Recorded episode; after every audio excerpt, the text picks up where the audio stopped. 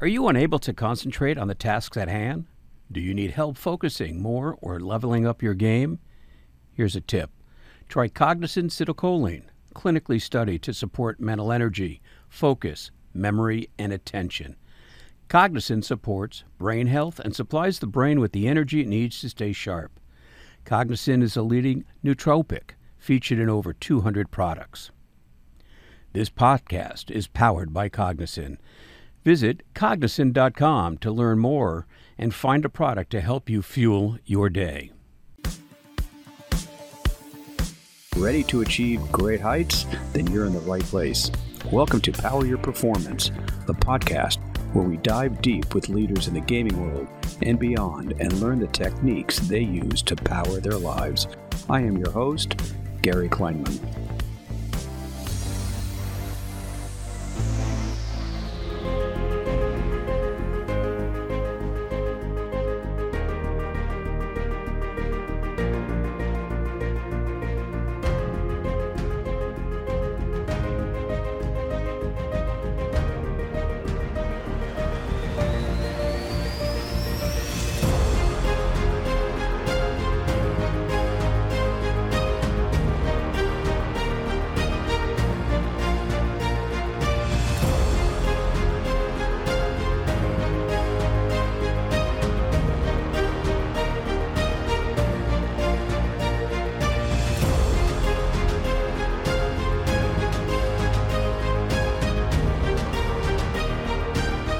Power Your Performance, powered by Cognizin, is thrilled to have two leaders in the, the world of gaming, Angel Bernard and uh, Mike Williams.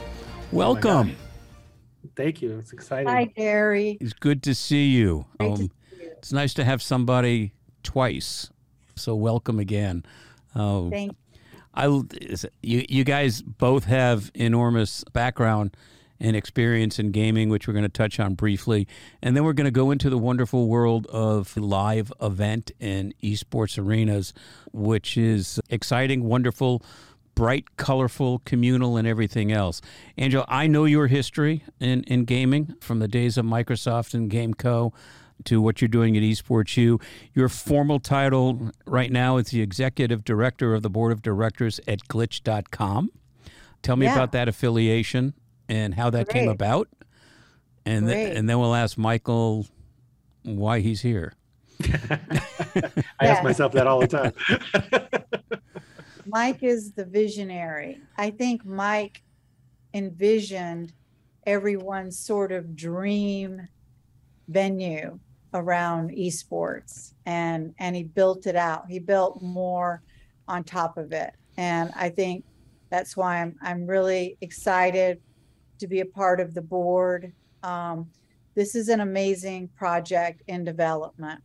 Just quickly on my background, I I started out as managing partner of the Gamer Agency, ran the Microsoft Mixer Studio and the flagship store in Manhattan, created a lot of amazing content. I also worked with the City of Atlantic City in a public private partnership curating and, and managing a host incentive fund for Atlantic City. We were going to build a venue there, but we didn't end up doing it. But that program, I believe, was one of the first models for public private relationship, public private partnerships for esports, which you see now today is is sort of making its way across the country in different markets. And I also um, have a partnership now with CSL International, which is owned by Legends, and we do feasibility studies in the, you know, esports marketplace for, you know, markets that are interested in in getting into esports and want to figure out how they can do that in their community. And then of course, as you mentioned earlier, my love is the work that I'm doing in collegiate esports at Esports U having a lot of fun working and and building and pioneering and innovating in collegiate esports. And when Mike asked me to join the board, I was very thrilled and excited because I believe in his vision. I believe in what he's doing. And and one of the main reasons is is because two reasons. One is it's we use the word esports a lot, esports stadium, but the main revenue drivers are not esports events alone. And Mike can go into more of his model there. And then the second thing that I I really appreciate and and give a lot of credence to Mike too is the partnerships that he's been able to get to come to the table for this project are purely best in class. ASM Global, Legends, Cisco, Scenario, Populous. These are the best groups in the world to work with. And so I believe in their vision and what they're doing and I'm I'm happy to support any way I can. Well, which is great, and and it's no secret why he tapped you for that, with the um, the excellence that you have done so far to date, will continue to. So I get Mike saying you're critical to the future of Glytch, which then Mike brings the spotlight to you. I know, yeah, just where you want to be. Not really. I No, know. our- I, never, Our, mar- I know our, that. Our motto for this is tell no one. I, I it, it's it's always great when I talk to you because I, I don't want to be seen or anything else except that you are a visionary and uh, you're you go back to gaming well before GameWorks. So where did it start?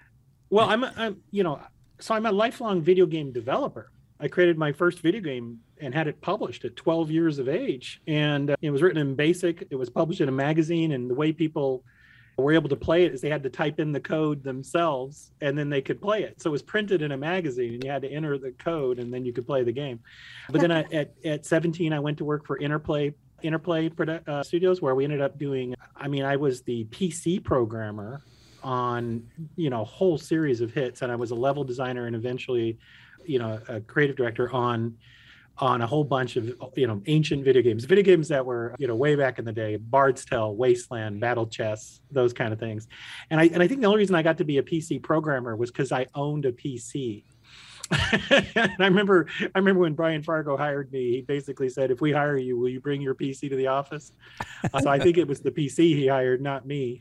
But then I went to work for Virgin and I made a bunch of video games there. Then I started my own studios. So I've run three different game studios in my life. I've published, produced, been a lead programmer or creative director on over 25 hit video games that have sold half a million units or more. That's how we define that.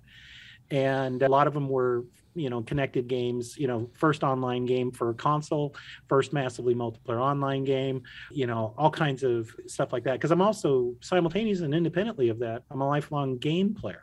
Board games, Magic the Gathering, you know, games like Diplomacy. And I've always organized the local, you know, game club where I've done tournaments and leagues of all sorts. You know, I've, I've owned a game store for over 20 years, two of them, in fact. And so I just happen to be a fan of organizing teams and leagues and games and stuff. And I never knew that those two things would come together, you know, and be esports. I mean, because what is esports except organizing an event around a video game? And, Right. and so having, you know, uh, real life, because I define esports as in real life you know just playing each other online that's online video gaming that's a whole different category esports is best enjoyed and experienced in real life and Well, uh, there's- and that's there's this nothing- comes from Quite like the experience of an in-person competitive esports environment. That's right. Well, and you know, and I guess most recently, my most recent famous thing is I as is we bought GameWorks. GameWorks is of course the location-based entertainment It was started by Steven Spielberg. It's actually named after DreamWorks, GameWorks DreamWorks. I didn't catch that either. It was built in 1996. It grew to a 28 of them. By the time we bought them, they were down to nine. Um, but what we did was we got involved in helping them add esports to all the locations. So, so there's an esports center inside of GameWorks, and it was wildly successful because one of the things we've heard time and time again is nobody makes money in esports. That the only people who make money in esports are the publishers. And we're like, well, hold on a minute. We put esports land centers inside of GameWorks, and we made money. Although it wasn't the esports center itself that made the money, they were basically break even. But what happened is the EBITDA of the entire place went up. In other words, it wasn't just the, the presence of esports, it's what it, it's the impact it had on the rest of GameWorks because people were eating the food, drinking the drinks, playing the Right. video So games. you were increasing foot traffic and butts and seats. exactly and i also think it was a demographic change you know whereas you know like chuck e cheese pizza and dave and buster's chuck e cheese pizza aims at children 13 and younger and their parents dave and buster's aims at corporate events you know where people are 40 years old and older. We were aiming at 15 to, to 25 to 30 that was our sweet spot right in the middle the esports range. And those people we, you know we bec- it became you know gameworks became a cool place to hang out and and it was to an age range where they they're old enough to have their own money. They're old enough many of them to to be able to drink adult beverages. And they all eat like vacuum cleaners. I mean just continuously eating food. And you know and actually one of the main things we wanted to do with gameworks is is make better food. You know no more of that you know sugar coated meat that they serve at most barcades Right. uh, you know. So we had to make better food. But the numbers were undeniable. And and then there's this whole question about whether or not esports is a sport right? Is it a sport if you can drink while doing it? Is it a sport that you can smoke and drink while doing it? No no no. Or vape i guess is the modern term. And the answer is the numbers are undeniable. More people watch other people watch play video games than watch you know real sports you know basketball baseball. So Yeah, having heard Yeah. that question of whether esports mm-hmm. are athletes and whether esports is a sport, you know, my answer to that has always been, who cares? right? Yeah, It doesn't it's all about really the view- matter. it's all about the viewership. it- it- why Yeah. put a handle on it or define it? Yeah. It is what it is. It it doesn't, you know, it's always like, you know, Coca-Cola, they what flavor? Well, Coke is that's the flavor. It's Coke. When they wanted to change it, it became Coke Orange or Coke Lemon, but Coke is just Coke.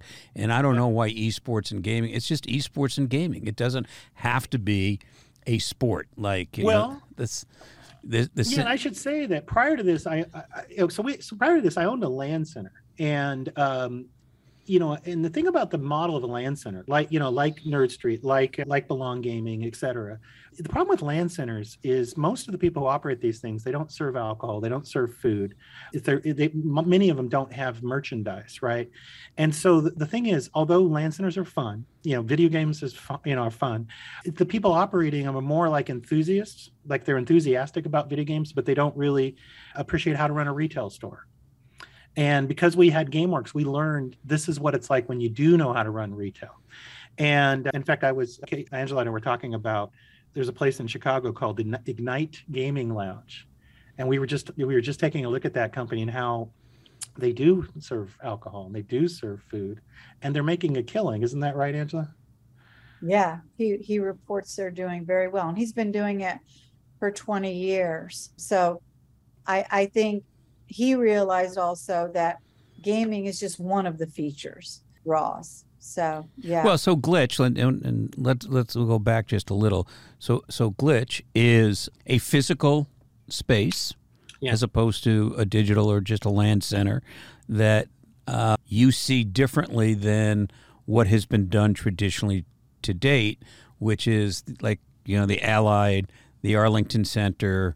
Simplicity Belong, all of those do whatever they do, and they've done them well, and they're gorgeous. they they've each had their own whatever challenges, no different than any other business. But the Glytch is not a center, but arenas. I don't know the, the how you're Stadium. describing I, at the place.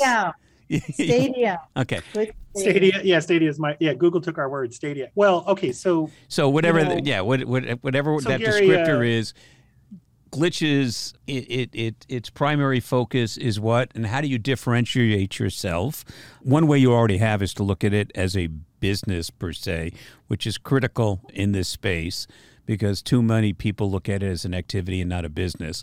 So, explain Glytch. yeah, no, just like just like all those 20 years of me owning a game store, it wasn't a business, it was it was an activity. That's exactly right because you know, you don't own a game store with the idea of making money. right. It's just a place to hang out with and play Magic the Gathering on a weekend. No, but let me let me let me put it in perspective. And, and mind you, you got to appreciate we really do have the attitude of tell no one. That really is our position on this that we want to catch the world by surprise when we finally really reveal what we're doing. But Gary, I love you, so I'm going to tell you what it is. So Okay.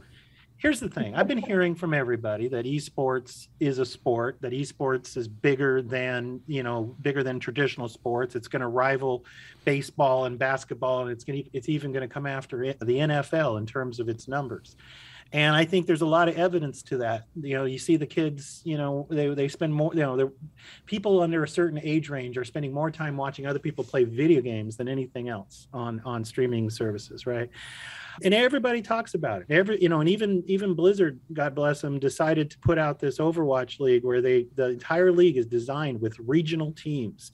And you have to pay tens of millions of dollars to be the official licensee for territories. And the people who are creating these teams are themselves the same kinds of people who own football stadiums or football teams and football stadiums. And they own baseball teams. I mean the, the kinds that people are making the investors the stan Kroenkes the robert krafts you know and they're investing 100 million dollars plus to start an esports team these days. FaZe just went public, and yes. you know, and their valuation's like a billion and a half dollars. So with all that money in all these places, the one thing that hasn't happened, and the thing that I just seized upon, even as we were going into a pandemic, it's like, where are the stadiums? if esports is a sport, there ought to be stadiums. In fact, there ought to be 32 stadiums. Why 32? Because that's how many baseball teams there are. That's how many football teams there are. Should they be regional? Absolutely, they should be regional.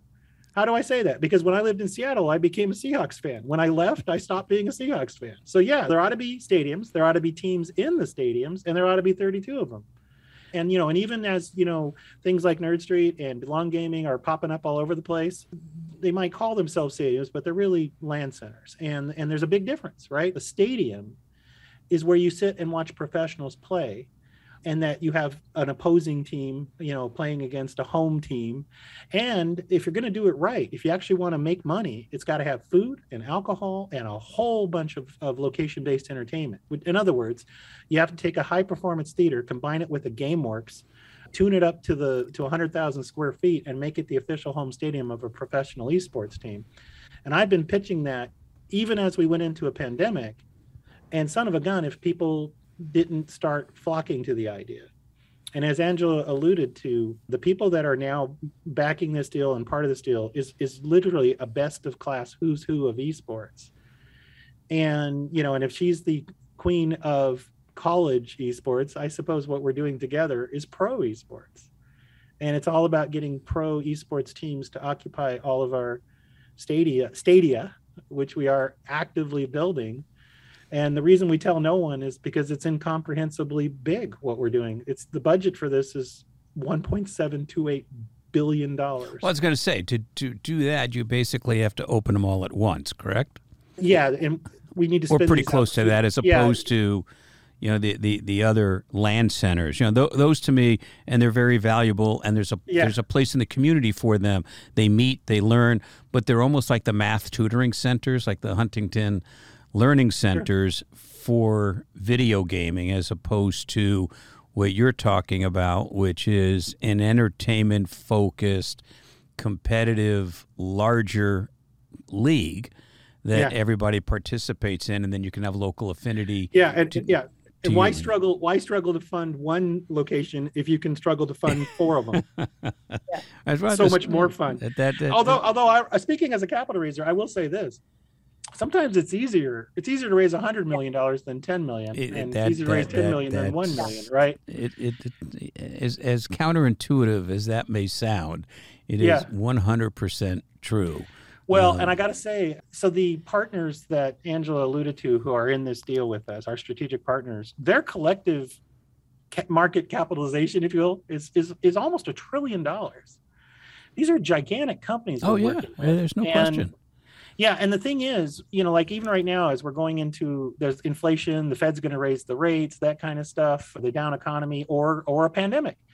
These companies are so big that that that doesn't really phase them as much as it does. no, does. they have staying power to a certain extent, which Absolutely. You, you're a line item, a small line item absolutely in, in their fact, annual anything, budget. Yeah, if anything, we're too small. Even we have to tell the story of 32 locations to be big enough to for them to, to even bother with us. Yeah, which is kind of interesting. so, so Angela, from you know your production experience and and the content you produce, which is you know really about entertainment and storytelling, how do you see Glytch and and the entertainment story portion of it? as unique and different than a lot of what has come on before? I think it's the model for modern day entertainment. I mean, I think this is a place where you go for date night. This is a place where you go to see all the latest technology.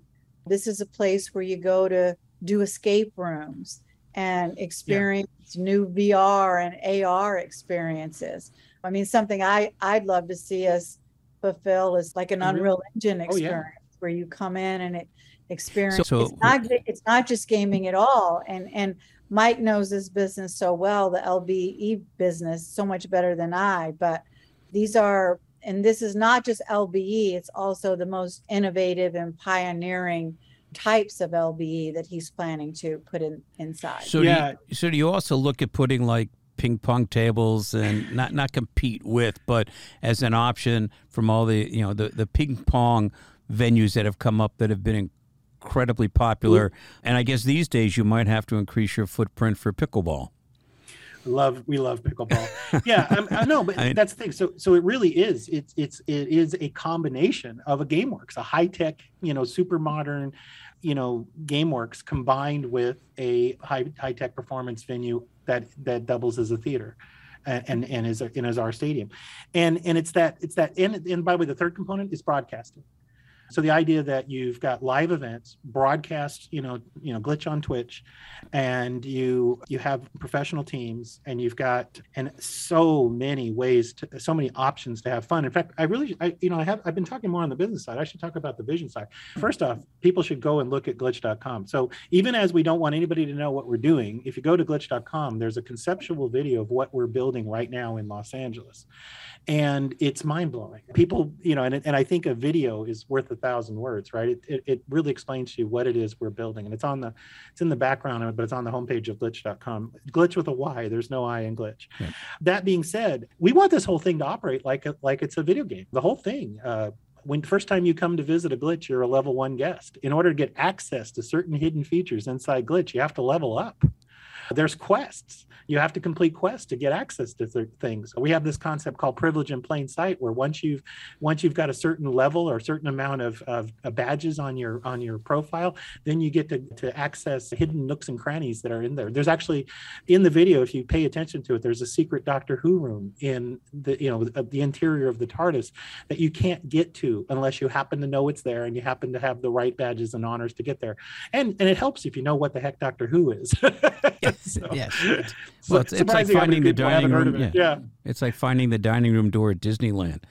You know. It, well, you know, as a matter of fact, so I've, I've been a member of Club 33 at Disneyland. If you don't know what that is, you're not supposed to know what it is. And so we have that exact concept where there are literally areas and, and attractions and fun stuff inside every GameWorks or every, excuse me, inside every Glytch. I should stop using that word. Inside every Glytch that you can only access if you know it's there and you have the right levels and, and achievements and honors.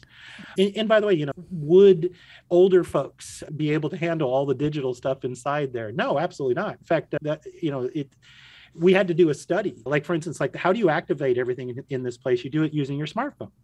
So you you know so instead of getting one of those little plastic cards like they have at a dave and buster's instead you just take your smartphone download the app walk up to a, an arcade machine and wave your phone in front of it and magically it activates and it knows who you are right? Isn't that fantastic? Well the the question was well wait a minute. What if our customers don't have smartphones? So we actually ran a tournament at uc irvine and we you know we had we did a survey of how many of the students had smartphones and it turned out over 100% of them did. And like, what do you mean over 100%? I said every single one of them had a smartphone. Some of them had more than one smartphone. Yeah. So, so we're going to take a chance and say, if you don't have a smartphone, you're not welcome at Glytch. We don't need you here. yeah, if you don't have a smartphone, you, you don't care about what's going on inside that that that it just and, exactly. And, right. And pretty soon they're going to get rid of non-smartphones and and what have you. But it would take somebody with your background and your passion for not only video gaming but pure gaming, whether it's board gaming, card gaming, oh, yeah. to to think of all of this to make it so interactive for a broad-based audience, even within you know a relatively narrow age bracket, but not an insignificant bracket. Mm-hmm. The interesting that you know when I hear you say all these things, especially with a smartphone, is is the incredible value of the data Yeah. that that you will be accumulating. Well, and it's all about people caring about their own profiles. Like what are what is their ranking, ratings, badges, honors, achievements, you know, personal bests, you know, records, you know, what teams are they members of? And so I mean the whole thing is built around the culture of of uh, you know leaderboards matter right? We want people to actually care you know what their what their rank is on a leaderboard and so forth. Because you know because it's fun. I mean in my past life we set the guinness world record for largest rock paper scissors tournament. Fun as heck doing it. And thing about it is rock paper scissors ultimately isn't all that particularly interesting of a, of a game right? It's, it's a relatively mild game but you make a tournament out of it and you have you know thousands of people competing now it's fun Yeah. you know? So you take mm-hmm. you take any i mean all of Glytch is designed to be tournamentizable. Everything in the place is tournamentizable. So do we have ping pong tables? Yes. And we've got the accoutrement necessary to run ping pong table tournaments. You know do we have escape rooms? Yes. But we also set them up in a way where you can you can have escape room tournaments where you're actually racing against another team that has an identically set up room and the two of you are competing to see who gets it done first. Right. everything in the place is like that. The pool tables the Yeah, you're, you're like supermarket sweeps, but a current version of it, right? I mean, absolutely. where, where everybody's racing through, picking up the watermelon faster than the team next to them. So, absolutely. and if you've never if you've never had a chance to participate in something that like that it's fun as heck you know and then and then you got the opposite thing which is you know sometimes people just want to be left alone they just want to play their games and not be bothered and that's where all the hidden rooms and nooks and crannies i mean who doesn't you know who doesn't love a speakeasy where you know all of a sudden the bookshelf moves and behind there's a No whole question. bar back there There, there- Yeah. there- there's no question. I, I think it's great. What's your timeline? And and then i hope to live long enough to to see it to fruition. yeah uh, so the first locations start opening in 24 but it is at the rate of four per year for the next for the for starting in 24 and for eight years in a row to get to 32 so you know it's four and 24 four and 25 et cetera et cetera et cetera and you know and you know and less you know less people doubt it. You know the first leases are already signed. The first you know projects are already under development. And without saying exactly where we can say it's los angeles chicago atlanta and bellevue. So it's like it's easy to remember la abc atlanta bellevue chicago abc and but those are the first four. But we we do have the second four and the third four already you know in the works negotiations wise So having this being such a comprehensive land-based entertainment center, Mhm.